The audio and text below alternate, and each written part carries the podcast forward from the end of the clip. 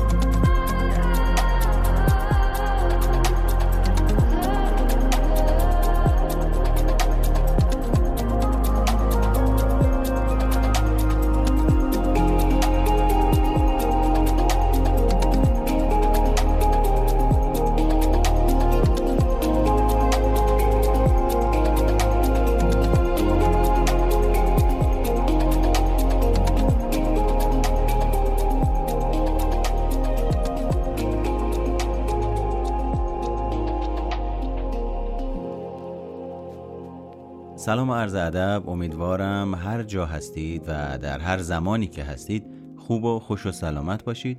من محمد هستم و شما در حال گوش دادن به اپیزود 19 پادکست سایکوپات هستید. در بخش اول این اپیزود شما رو با یک سوال تنها گذاشتم. خودنظم بخشی رفتار به نظر شما یعنی چی؟ حالا در ادامه میخوام یک مقداری این موضوع رو برای شما بشکافم. این موضوع یعنی خودنظم بخشی رفتار شامل 3 مرحله است. مرحله اول خودنگری یا خودبازنگری، مرحله دوم خودسنجی یا خودداوری و مرحله سوم خودواکنشی یا خودمشوقی. قبل از اینکه بتونیم رفتاری رو تغییر بدیم، باید نسبت به اون آگاهی داشته باشیم. داریم راجع به مرحله اول یعنی خودنگری صحبت می‌کنیم. هرچه بتونید رفتار خودتون رو منظم‌تر بازنگری کنید، سریعتر میتونید از کار خودتون آگاهی به دست بیارید. اگر در عملکرد خودتون دقیق بشید، اهدافی رو انتخاب میکنید که منجر به پیشرفت تدریجی شما میشه. اگر بخواید مهارت‌های اجتماعی خودتون رو بهبود ببخشید، باید فهرستی از اون چیزی که معمولاً در موقعیت‌های اجتماعی انجام میدید تهیه کنید. برای مثال، تعریف، انتقاد یا شکایت میکنید. بعد باید توجه بکنید که هر چند وقت یک بار و تحت چه شرایطی این کار رو انجام میدید و سرانجام باید اهدافی رو انتخاب کنید که بهتون کمک کنه تا اون چیزی که میخواید بشید. در مرحله خودسنجی یعنی مرحله دوم شما باید تصمیم بگیرید که آیا بین اون چیزی که هستید یا اون چیزی که میخواید باشید و مهمتر از همه ملاک‌های شخصیتون همخوانی وجود داره یا نه. و باید بدونید که منشأ ملاک‌های شخصی رو میتونیم در اطلاعاتی پیدا کنیم که در مورد افراد دیگه کسب میکنیم. باید توجه داشته باشید که انسان به صورت انفعالی استانداردهای دیگران رو جذب نمیکنه بلکه به اونها اثر میذاره. مثلا این سوال از خودتون بپرسید که آیا انتقاد از کسی که میخواید با اون رابطه دوستانه داشته باشید منطقی به نظر میرسه؟ بر اساس نظریه اجتماعی شناختی بیشتر ما دانش قابل ملاحظه‌ای داریم درباره اینکه بهترین شیوه کار برای به دست آوردن یک نتیجه خاص چیه. اما درباره نتیجه کاری که همین لحظه مشغول انجام اون هستیم آگاهی نداریم. این یعنی ما خیلی خوب راجع به بعضی از مسائل حرف میزنیم و نتیجه گیری میکنیم، البته به صورت کلامی. اما وقتی که نوبت این میشه که رفتار و عملکرد خودمون رو در لحظه به صورت بلند مدت مطالعه کنیم و متوجه بشیم نتایجی که امروز در زندگیمون داریم مربوط به کدوم یکی از رفتارهایی که در گذشته انجام دادیم، آگاهی کمی رو از خودمون نشون میدیم. این روشنه که وقتی از نتایج رفتار خودمون آگاه بشیم میتونیم تصمیم بگیریم که اون رفتار رو تغییر بدیم یا تغییر ندیم. با تمرکز بر رفتار خودمونه که میتونیم تصمیم بگیریم که مثلا باید یک جایی برخورد منتقدانه داشته باشیم یا برخورد انفعالی. بعد از گرفتن چنین تصمیمیه که میتونیم یک هدف انتخاب کنیم و رفتار خودمون رو با اون هدف سازگار کنیم. با تداوم بخشیدن به خودسنجیه که من و شما میتونیم تشخیص بدیم که آیا درست عمل کردیم یا غلط. اما مرحله سوم، مرحله خودمشوقی یا خودداوری. معمولا این مرحله با واکنش‌های عاطفی همراهه، یعنی پای احساسات و هیجانات در میونه. وقتی کاری که در زندگیمون داریم انجام میدیم خوب پیش میره یا هدفی رو که میخوایم اونطور که دوست داریم در دسترسمون قرار میگیره، معمولا احساس شادمانی و رضایتمندی میکنیم. اما وقتی شکست میخوریم یا عملکرد ضعیفی از خودمون نشون میدیم، معمولا خلق منفی یا ناراضی رو تجربه میکنیم. این قبیل خود واکنشی ها ممکنه از یک طرف ما رو به انتخاب هدف بالاتری هدایت کنه و از طرف دیگه به رها کردن هدف به صورت کلی منجر بشه. ما برای رسیدن به اهداف خودمون باید عملکردهایی رو آگاهانه انتخاب کنیم که منجر به خودواکنشی‌های مثبت در وجود ما بشه و از عملکردهایی که موجب خودسانسوری میشه پرهیز بکنیم. کسانی که موفق به خودنظم بخشی انگیزشی میشن، یعنی در واقع میتونن انگیزه های خودشون رو منظم بکنن با سلسله اعمالی از پیش تعیین شده، مثل اون چیزی که برای رسیدن به اهدافشون بهش نیاز دارن، به صورت مؤثری از خودمشوقی استفاده میکنن.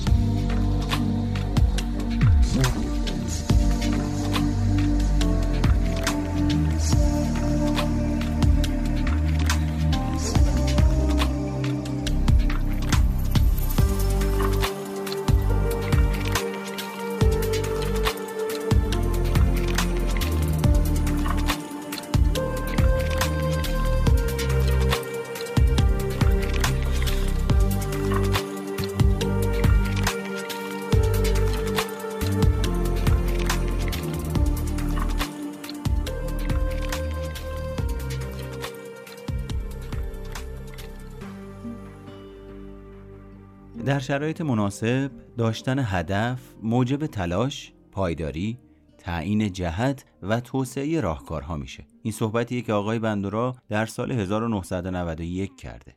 سه تأثیر اولیه، یعنی تلاش، پایداری و تعیین جهت، ریشه در نظریه سنتی انگیزش دارن و چهارمی، یعنی توسعه راهکارها، ریشه در نظریه شناختی انگیزش داره. بر اساس نظریه شناختی انگیزش ما نقش فعالی در تعیین بهترین راه برای رسیدن به اهداف خاصمون داریم. برای چنین کاری نیاز به کسب دانش برای تولید راه حل‌های متفاوت، طراحی نقشه‌ها و نظیر اینها داریم. نظریه پردازان شناختی معتقدند که هدف باعث ایجاد انگیزش شرکت در این طور فعالیت‌ها میشه. در همین ابتدای راهه که باید بین دو نوع هدف تمایز قائل بشید. اگه قرار باشه هدف به فعالیت منجر بشه، باید بیشتر نزدیک باشه تا دور. اهداف نزدیک با آینده نزدیک مرتبط هستن. با دستیابی به اهداف نزدیک، سرانجام ما به اهداف دور خودمون دست پیدا میکنیم. مثلا با رسیدن به هدفی نزدیک مثل نوشتن یک مقاله، در جهت رسیدن به هدف دورمون که گرفتن درجه کارشناسیه یا نوشتن یک کتابه حرکت میکنیم. با یک حساب سرانگشتی معلوم میشه که اهداف دور بدون اهداف نزدیک به اهداف نزدیک بدون اهداف دور بیفایدن. اهداف دور معمولاً با هیجان‌های مورد انتظار بزرگتری همراهن. مثلاً فکر کردن به دکتر شدن احساس رضایتمندی بیشتری رو برای من و شما فراهم میکنه از فکر کردن به نوشتن یک گزارش درسی. در نتیجه اهداف دور ظرفیت حفظ انگیزش ما رو بیشتر دارن، حتی وقتی خسته کننده یا طولانی مدت باشن. برای مثال تصور دکتر شدن موجب میشه دانشجو بتونه در کلاس درس مشکلی مثل شیمی بشینه. اهداف دور من و شما رو به پیش میبرن. بدون اهداف دور ممکنه من و شما به جهتهای دیگه‌ای منحرف بشیم و توجه خودمون رو به اهداف جالبتر اما نزدیکتر معطوف کنیم. پژوهش‌ها نشون میده که وقتی ما هدف دوری نداشته باشیم، غالباً تمایل داریم مسیر خودمون رو تغییر بدیم و توجه خودمون رو به اهداف جالبتر نزدیک معطوف کنیم. اما افرادی که اهداف دور دارن، تمایل بیشتری به ادامه مسیر دارن. اهداف دور ما رو در زندگی به پیش میبرن. تجربه نشون داده که بدون تهیه فهرستی از کارهایی که قصد انجام دادن اونها رو داریم، معمولاً کاری انجام نمیدیم. روزهایی که فهرستی از اون چیزی که میخوایم انجام بدیم در دست داریم و تهیه کردیم، معمولاً کارها بهتر انجام میشه. اهداف نزدیک یا اهداف فرعی موجب خودرضایتمندی ما در کوتاه مدت میشن. این احتمال وجود داره که افراد به انتخاب هدف، به ویژه اهداف مشکل، تمایل نشون ندن، به خاطر اینی که ترس دارن که اگر به این اهداف دست پیدا نکنن، از اون چیزی که انجام دادن پشیمون بشن. به بیان دیگه، افراد برای حفاظت از عزت نفس خودشون مایل به انتخاب هدف نیستن. پژوهش‌ها نشون میده که افراد با عزت نفس پایین تلاش میکنن موقعیت‌هایی رو که ممکنه موجب پشیمانیشون بشه به حداقل خودش برسونن.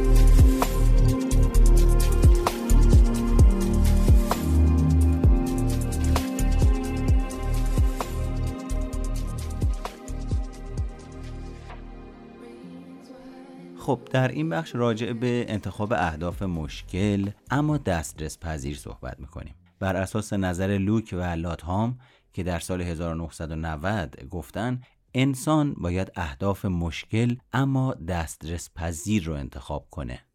بیشتر ما ظرفیت تعیین توانایی یا ناتوانایی خودمون رو برای انجام دادن کارها داریم.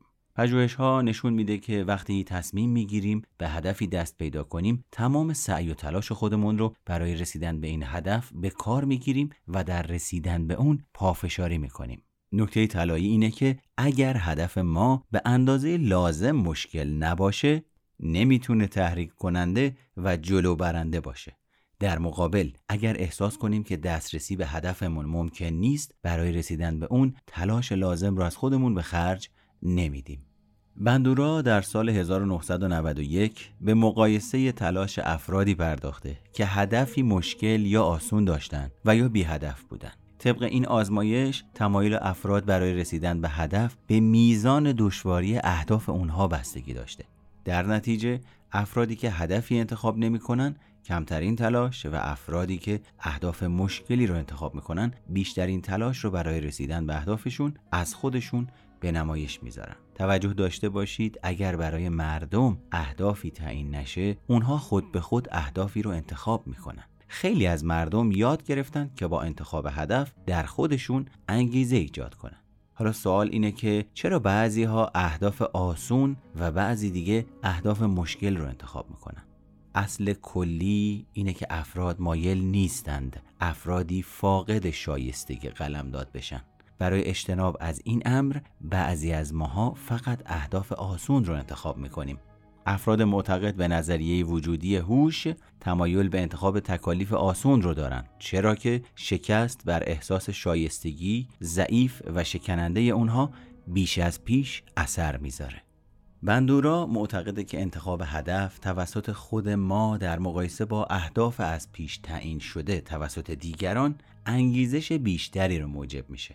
حداقل 2 دلیل برای این امر ارائه کرده. اول، خود ما در بهترین موقعیت برای خلق هدف مطلوب قرار داریم، به خاطر اینه که برای قضاوت درباره ظرفیت‌های خودمون برای انجام دادن تکلیف مفروض بهترین قاضی هستیم.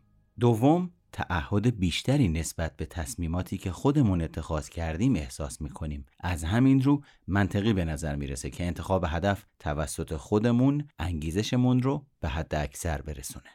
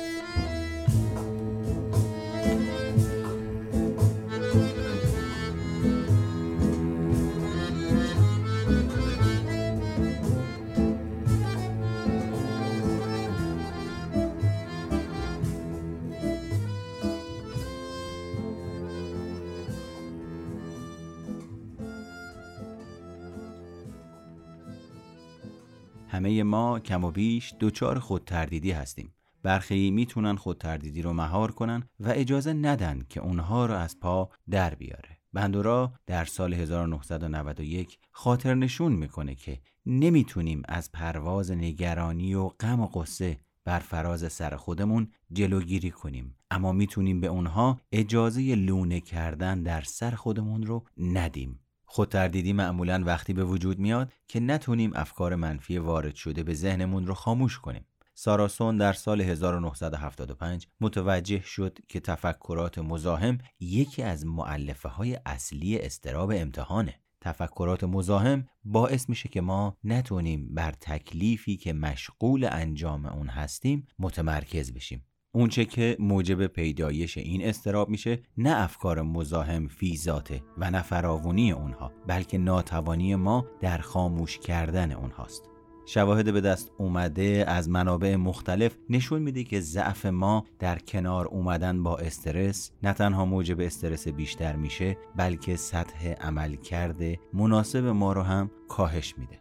شکست در مهار افکار مزاحم میتونه موجب تفکرات افسردگونه بشه که به نوبه خودش عملکرد ما رو پایین میاره و از میزان شایستگی ادراک شده توسط ما میکاهه. پژوهش‌ها نشون میده که افراد برخوردار از خودکار آمدی کافی کمتر گیر مزاحمت‌های خود تردیدی میافتن. ناملایمات رو بهتر تحمل میکنن و بهتر میتونن افکارشون رو سازمان بدن. به عبارت دیگه اونها نیاز به صرف زمان زیادی برای مهار افکار منفی خودشون ندارن. به نظر شما آیا راه‌های وجود داره برای اینکه ما بتونیم افکار منفیمون رو کاهش بدیم؟ الیس و گریگر 3 روش برای کنترل افکار مزاحم پیشنهاد میکنن: بازبینی خودگویی، بازسازی شناختی و جانشین سازی افکار دیگر. در روش بازبینی خودگویی مردم غالباً وقتی میخوان کاری انجام بدن به خودگویی میپردازن. مثلا اونها ممکنه به خودشون بگن این کار خیلی مشکله، من عمرن بتونم از عهدهش بر بیام، یا فکر میکنم از عهده این کار بر میام. به نظر شما خودگویی از کجا میاد و چه معنایی داره؟ خودگویی از تخمین رابطه بین توانایی خود و میزان سختی تکلیف حاصل می شود. یه بار دیگه، خودگویی از تخمین رابطه بین توانایی خود و میزان سختی تکلیف حاصل می شود. از اونجایی که کیفیت خودگویی ما از شروع تا پایان کار دستخوش تغییرات زیادی میشه، روشنه که اون تخمین اولیه برآورد ثابتی از توانایی‌های ما نیست. مثلا من با گفتن فکر میکنم خوب از عهده‌اش برمیام شروع میکنم، بعد وقتی که کار مشکل میشه به فکر نمیکنم از عهده‌اش برمیام میرسم. در اواخرم ممکنه بگم اگه ادامه بدم و مایوس نشم امکان داره از عهده‌اش برمیام. وقتی که خودگویی ما منفیه، انگیزشمونم معمولاً پایین و منفیه. خودگویی منفی به طور معمول بازتابی از ایجاد تغییر منفی در احساس خودکارآمدی ماست. سوال خوب و اساسی که اینجا میشه مطرح کرد اینه که آیا ما قادر به یادگیری کنترل خودگویی‌هامون برای جلوگیری از کاهش انگیزش هستیم؟ به نظر میرسه که قادر به انجام این کار هستیم. منتها اول باید یاد بگیریم که خودگویی خودمون رو بازبینی بکنیم و بعد در اون به گونه‌ای تغییر به وجود بیاریم که با رفتار هدف محور ما همخوانی داشته باشه. به طور خلاصه خودگویی باید مثبت و سازنده باشه. مثلا میدونم که از عهده‌اش برمیام، میدونم که موفق میشم و میدونم اگر برنامه‌ام نیاز به ایجاد تغییر در لحظه حال داشت، این توانایی رو دارم که مناسب با موقعیت و شرایط به وجود اومده در برنامه‌ام تغییر ایجاد بکنم و به سمت هدفم حرکت کنم. در بازسازی شناختی، بعد از یادگیری جانشین کردن خودگویی مثبت به جای خودگویی‌های منفی، مرحله کسب آگاهی نسبت به پویایی‌های مرحله موفقیت آغاز میشه. برای مثال، اگر من بدونم که با فشار آوردن به خودم دوچار خودتردیدی میشم، میتونم پیدایش خودتردیدی رو در وجودم نشونه‌ای از فشار وارد آوردن به خودم در نظر بگیرم. وقتی که ورزشکارها، به ویژه بدنسازها، قصد قهرمان شدن دارن، غالباً به خودشون یادآور میشن که بدون درد موفقیتی در کار نیست. به نظر میرسه که بسیاری از محدودیت‌های موجود در عملکرد ما که ما خیلی از اونها رو پذیرفتیم کاملاً به دنیای روانشناختی ما مربوطه. مثلا بعد از اینکه راجر بنیستر رکورد 2 میدانی رو که به نظر دست نیافتنی میرسید شکست، خیلی از دونده ها تونستن به رکوردش دست پیدا کنن. واضحه که این محدودیت نه بدنی بلکه ذهنی بود. در تکنیک سوم که جانشین کردن افکار بود، یکی از دلایل رفتن به سطوح بالاتر بر اثر رقابت با دیگرانه که توجه ما از احساس درد و خستگی به قبول برد و موفقیت تغییر جهت میده. شواهد نشون میده که اگر ما به چیزهای دلپذیر فکر کنیم، بدنمون عکس العمل مطلوبی نشون میده. ترفند اینه که یاد بگیریم افکارمون رو به گونه‌ای کنترل کنیم که طعمه انگیزش پایین‌تر نشیم. یکی از راه‌های خودنظم بخشی انگیزش، شکلگیری عادت‌های مربوط به خوب فکر کردنه. همونطور که سلیگمن یادآور میشه و میگه عادت تفکر نیاز نداره که همیشگی باشه. یکی از یافته‌های مهم روانشناسی در 30 سال اخیر اینه که ما میتونیم روش فکر کردن خودمون رو انتخاب کنیم. از اونجایی که همه ما، جدا از اینکه چقدر مهارت داشته باشیم یا با چه دقتی برنامه ریزی بکنیم و چه بخوایم یا چه نخوایم، با ناکامی و شکست مواجه میشیم، باید یاد بگیریم که خوشبین باشیم. مهمترین نکته اینه که خوشبین شدن، مثل متفکر سازنده شدن، یک فراینده که میتونیم اون رو یاد بگیریم.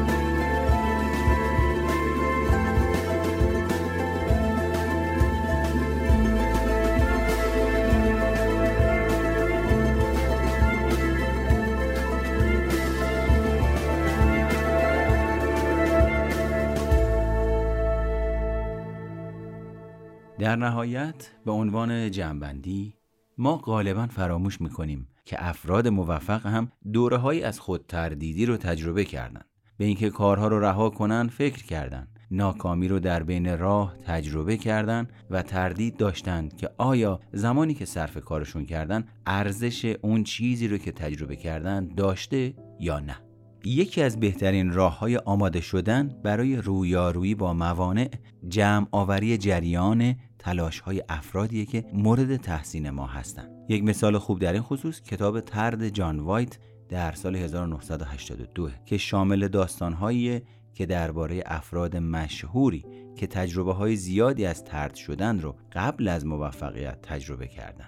گرترود استاین قبل از اینکه اثری از او پذیرفته بشه به مدت 20 سال به دفتر مجله‌ها شعر میفرستاد. کتاب جیمز جویس رو 22 انتشاراتی رد کردن. شرکت دکا نوارهای بیتل ها رو نپذیرفت. در دنیای علم و دانش، جان گارسیا که در آثار پیشگامانش نشون داد در یادگیری محدودیت‌هایی وجود داره، نمونه خوبیه. یکی از ارزیاب‌ها مقاله اون رو رد کرد به این دلیل که به نظرش پدیده‌ای که توضیح داده بود بی‌شباهت به اومد و رفت پرنده ساعت کوکو نبود. وقتی که مارتین سلیگمن اولین تلاش خودش رو برای گزارش درماندگی آموخته شده به کار برد، یکی از پروفسورهای ارشد گروه که مدت 20 سال سردبیر مجله روانشناسی تجربی بود، بهش گفت این مقاله اون رو از نظر جسمی مریض کرده. لازمه که شما شروع کنید به جمع‌آوری داستان‌های خودتون و به دنبال نشونه‌هایی بگردید که به رغم مشکلات بسیار باعث شده افراد مورد تحسین شما به موفقیت دست پیدا کنند. اینو بدونید که کارها به خودی خودشون رخ نمیدن و موفقیت تصادفی به دست نمیاد. موفقیت از طریق یادگیری کنار اومدن با مشکلات حاصل میشه. انسان‌ها معمولاً موفقیت دیگران رو به هوش و استعداد یا شانس اونها نسبت میدن، اما در حقیقت اون چیزی که باعث تفاوت بین اونها میشه توانایی در پایداریه. نکته مهم اینه که وقتی متوجه بشید که پیشرفت شامل نزدیک شدن نظاممند به هدفه و موفقیت در پی اون میاد، دیگه این باور که تنها افراد مستعد موفق میشن از پا درتون نمیاره. و لطفاً این رو به یاد داشته باشید، تا وقتی که هدفهایی رو انتخاب میکنید و موفق میشید، اینکه چقدر باهوش و با استعداد هستید هیچ اهمیتی نداره.